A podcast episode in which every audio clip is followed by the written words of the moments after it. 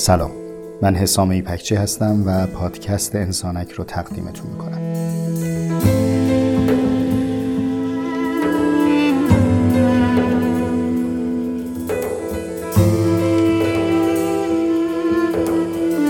ما در انسانک به رابطه هستی و انسان میاندیشیم. سعی میکنیم در هر اپیزود با درنگ و تأملی بیش از معمول پدیده های اطراف و تجربیات زیستمون رو مرور کنیم.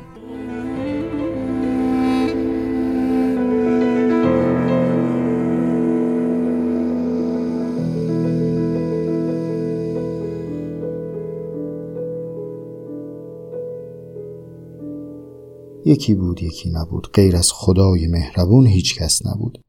میخوام یه قصه براتون تعریف کنم. چه قصه ای؟ کهنه، تکراری. حتما شنیدید هزاران سالم هست که بین اقوام مختلف بشر نسل به نسل این قصه داره روایت میشه.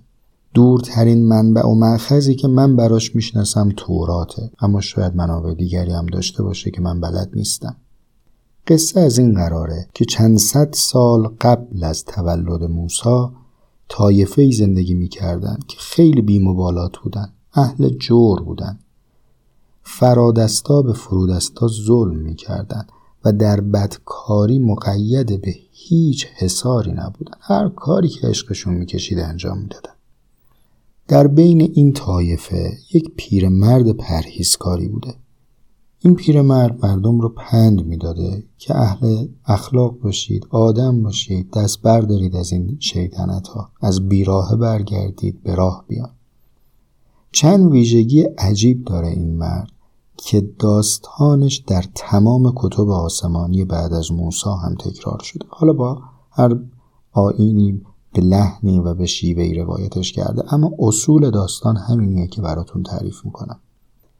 از جمله این ویژگی ها اینه که این پیرمرد چند صد سال مردم رو پند میداد و نصیحت میکرد و دعوت به خیر و صلاح میکرد، اما اون جماعت گوششون بدهکار نبود. انقدر رو عجزالعابه کرد و مویه کرد برای اینکه مردم به راه بیان و دست از این جنایت و ظلم بردارن که بنا به عقیده اسلام باوران این مرد به سبب همین نوحگری اسمش نوح نامیده شده. خب قصه لو رفت دیگه، همتون بلد شدید، همه میدونید ادامش چیه. آنچنان که گفتند و دانید، نوح برای مردم پند داد و مردم نشنیدن. میگن که سیاهی به آسمان زد، یعنی ابرهای طوفان در آسمان پیدا شد. نوح برگشت گفتش که ببینید ابرم که اومد، وعده من داره اتفاق میفته، بیایید و سوار کشتی شید. اما مردم نپذیرفتند. ماحصل صدها سال دعوت او کمتر از 100 نفر ایمان آورنده بود، تا اونجایی که در آخرین دقایق چشم انتظار پسرش بود او هم نپذیرفت. گفت اگر سیل و بارونی هم بیاد من میرم رو بلندی وامیستم. و سرانجام طوفان اومد و جز معدودی از ایمان آورندگان و جمعی از حیوانات کسی در واقع جان سالم به در نبرد.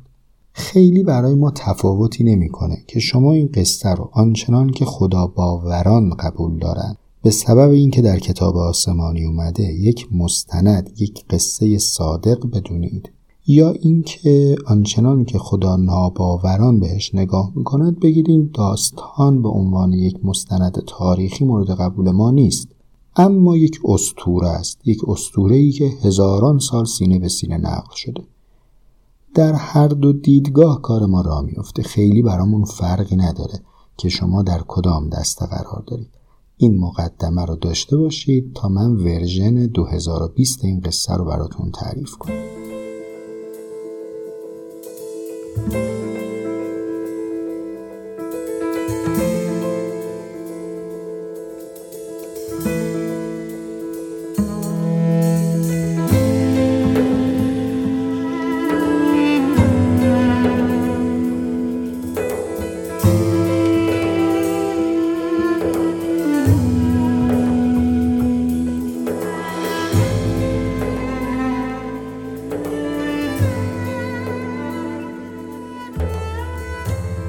از شما چه پنهون، من سالها و بارها به این قصه فکر کردم و از زاویه قوم نوح هم ماجرا رو تماشا کردم. همیشه یک سؤالی در ذهنم بی جواب بود که آخه جماعت دو تا گزینه داریم میذاریم تو دو تا کفه ترازو. یه سمت ماجرا اینه که وعده های این پیرمرد دروغ باشه. چه اتفاقی میفته؟ ما سوار بر کشتی میشیم، وقتمون تلف میشه، بعدم از کشتی میایم پایین. حالا کشتی تفریحی نبوده بگیم خیلی خوش میگذشته، ولی بیش از این هم آسیبی به ما نمیرسیده. اما کفه دیگر ترازو اینه که اتفاقی که اون میگه پیش بیاد و ادعاش ادعای صادقی باشه. خب ما به ازاش میشه از بین رفتن. عقل سلیم در بین این دو کفه از بین رفتن رو انتخاب نمیکنه، یعنی نمیره قمار بکنه بر سر بودن. چرا شما نیامدید اون زمان حرف این پیرمرد رو جدی بگیرید؟ آخرم به جواب روشنی نرسیدم. اومدم با بهانه تراشی سوالو بایگانی کردم. گفتم آقا اونا قوم نوح بودن، چند هزار سال قبل از میلاد مسیح زندگی میکردن. اگر امروز قرار بود این اتفاق بیفته حتما خردمندانه تر میسنجیدن ماجرا رو، یا لااقل از پیامبرشون بیانه های روشن‌تری میخواستن.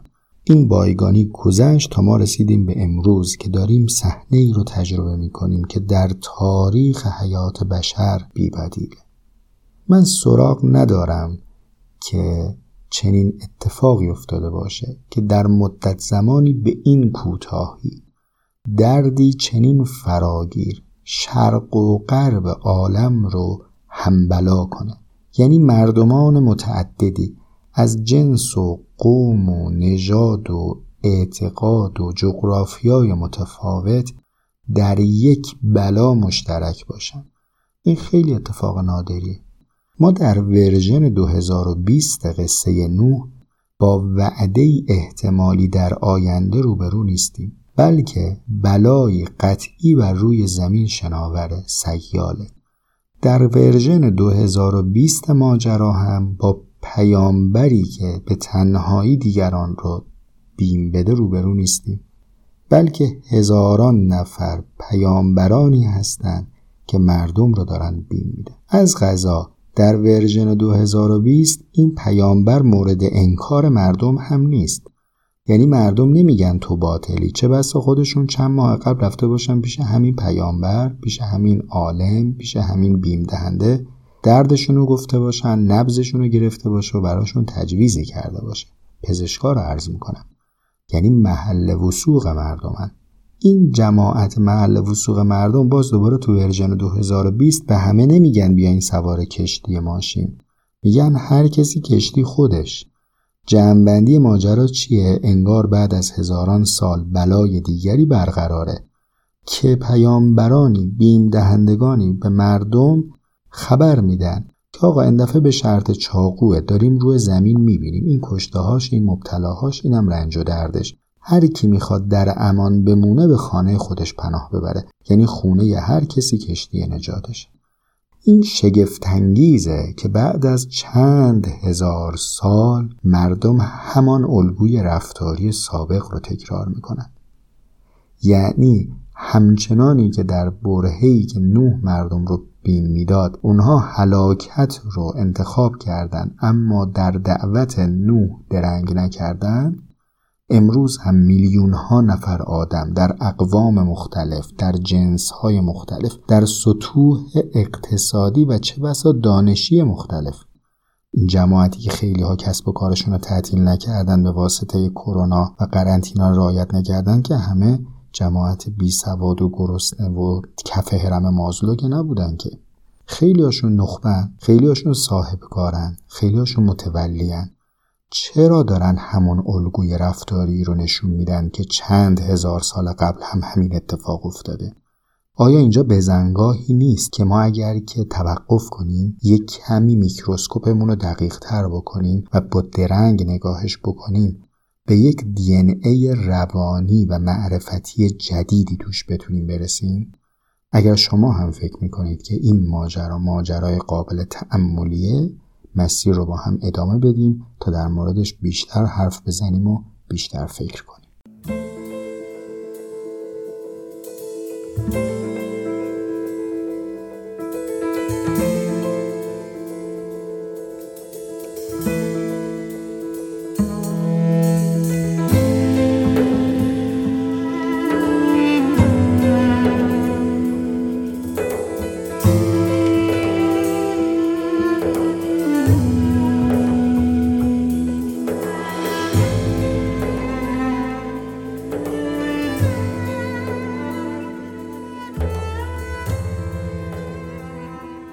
ما توی انسانک مطمئن نیستیم که بتونیم به جواب برسیم، اما یه قرار قطعی با هم داریم، اونم اینه که به سوال برسیم. یعنی مدعی نیستیم که اینجا ظرف چند دقیقه میتونیم مسئله حل بکنیم، برعکس اون چه که هدف ما هست اینه که مسئله ایجاد کنیم. میدونید فرق اندیشمندان با آدمهای عامی و رهگذران بیخیال زندگی چیه؟ اندیشمندا در کنار حوادث و رخدادها می‌ایستند و تأمل می‌کنند. اگر یک روزی از یک درختی سیبی تو سر آدم نادون بیفته، اگر فحش نده به اون درخته احتمالاً راهشو میکشه و میره، که شاید نهایتاً سیبه رو برداره و گاز بزنه. اما سیبی که به سر اندیشمند بیفته تبدیل به نظریه میشه. تصورم نکنید اونهایی که اندیشمند و عالمند به مسائل عجیب غریبی فکر میکردن. نه، همین رخدادها و حوادث زندگی رو با تأمل نگاه میکردن. خب حالا اگه ما بخوایم بر همین قاعده مسئله خلق کنیم، میرسیم به این سوال. قصه هایی که براتون تعریف کردم مقدمه بود برای اینکه برسیم به این سوال. من برای خودم این سوال رو اینطور نوشتم: به راستی چرا مردم توجهی به این اخطارها ندارند؟ چرا خود را در معرض هلاک قرار میدهند اما بیم و پرهیزی که نخبگان میگویند در آنها اثری ندارد؟ من در پاسخ به این سوال 3 جواب دارم، یا بگم یک پاسخ 3 وجهی دارم، اما لزوما این پاسخها پاسخ قطعی ماجرا نیست. منم معلم نیستم و برای خودم حق خطا کردن قائلم، چه بسا بعداً به این جنبندی برسیم که اینا اشتباه بوده. از این 3 یکیش رو الان تعریف میکنم، 2 بعدیش هم وعده باشه برای اپیزودهای بعدی. پاسخ اول اینه: انسان موجودی ناباور و یا سخت باور است. میدونید باور چیه؟ شما فرض بکنید که یک پرسشگری در یک سالن اجتماعات بزرگی که چند صد نفر نشستن بره پشت میکروفون و بگه هر کسی که نمیدونه باور چیه دستشو بلند کنه. احتمالاً دستی بالا نمیره. یعنی از هر کی بپرسید میدونی باور چیه؟ میگه بله، باور دیگه. ما معمولاً سر همین چیزایی که فکر میکنیم میدونیم میافتیم تو تله. واقعیتش اینه که باور مسئله پیچیده‌ایه. تا اونجایی که من میدونم هیوم اولین دانشمند و فیلسوفیه که اومده روی تحلیل باور کار کرده و وقت گذاشته و علاظاهر آخرش هم نمیتونه به یک تعریف خیلی متقن و دقیقی از باور برسه. یا تو آخرین سطرهای باقی مونده از ویتگنشتاین در دفترچه یادداشتش همین چالش مطرحه که چقدر درک بیدلیل باورها مشکله. یعنی باور مسئله دشواریه. این که میگیم انسان نمیتونه باور کنه یعنی چی؟ حتما شما به این سوال فکر بکنید. اما به نظر میاد باور یعنی یکی شدن با چیزی. یعنی ما یک مقوله‌ای رو، یک گزاره‌ای رو چنان میپذیریم که با او یکی میشویم. بنابراین باور به آگاهی ربط داره ولی آگاهی نیست. اصلا خود باور موجه موضوعه که حالا اگر اهل تحقیق بیشتر باشید میتونید جستجو بکنید و در موردش مطالعه بکنید.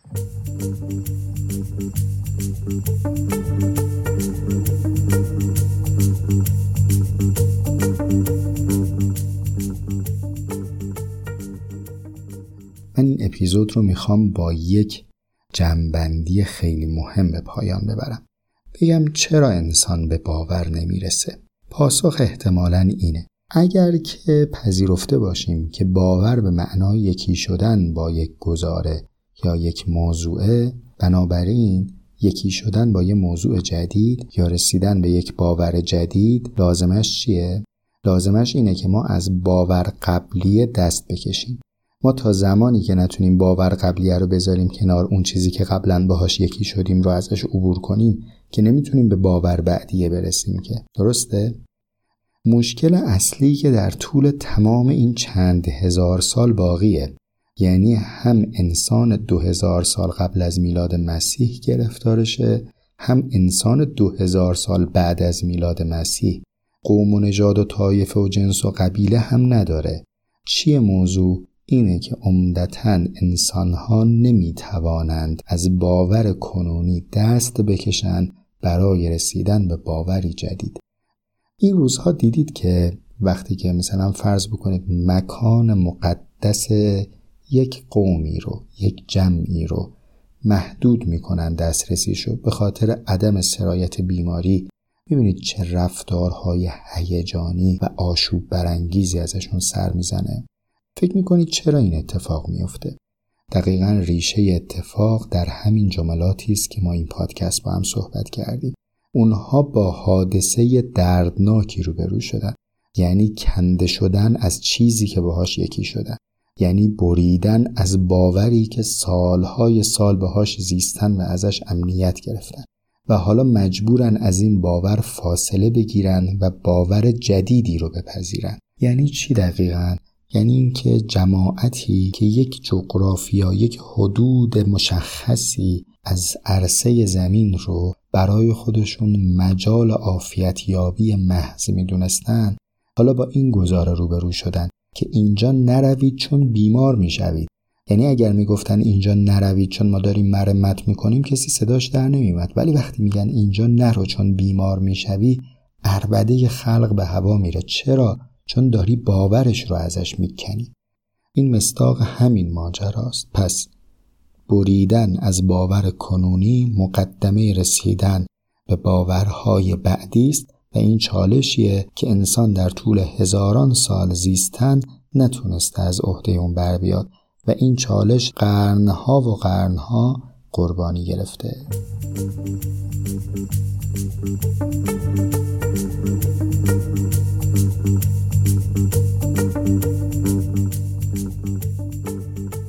خیلی متشکرم از این که تو اپیزود 1 پادکست انسانک همراهیم کردید و صحبت‌ها رو تا به اینجا شنیدید. خیلی تقلا و تلاش دارم که مدت زمان پادکست ما طولانی نشه، چون احتمال میدم که مباحثی که داریم مطرح میکنیم به شکلیه که نمیشه در مدت زمان طولانی بهش پرداخت و من واقعا دارم تلاش میکنم که در حول و حوش 20 دقیقه بتونم جمع کنم موضوع. استدعا و تقاضام اینه که اگر مجالی داشتید، فرصتی داشتید، هر اپیزود رو بیش از یک بار بشنوید و واقعا امیدوارم که گفتگویی که با هم داریم اسباب خارش عقل بشه، یعنی واقعا ذهنمون گزگز کنه برای این که بریم جستجو بکنیم و دوچار مسئله بشیم. ما روزهایی رو داریم میگذرونیم که هممون دوچار قرنطینه و خانمانی هستیم و گذشته از ضلع پزشکی و طبی ماجرا که خیلی هم مهمه و بهش میپردازن، داستان کرونا یک وجه تعقلی داره، یک وجه اندیشه طلب داره. همه سعیم اینه که در فصل اول انسانک در چند اپیزودی که خدمتتون ارائه خواهم کرد و سعی هم میکنم که فاصله تحویل اپیزودها کوتاه باشه، مباحثی رو، تأملاتی رو در مورد این حادثه عظیم بشری طرح بکنم و دعوت بکنم که به اتفاق در موردش فکر بکنیم. پادکست انسانک رو از اکثر پادگیرها میتونید بشنوید. من روی وبسایت انسانک به نشانی insanak.com تمام لینک هایی که بتونید پادکست رو گوش بدید براتون تدریجاً قرار میدم و امیدوارم که تو اپیزودهای بعد هم با هم همراه باشیم.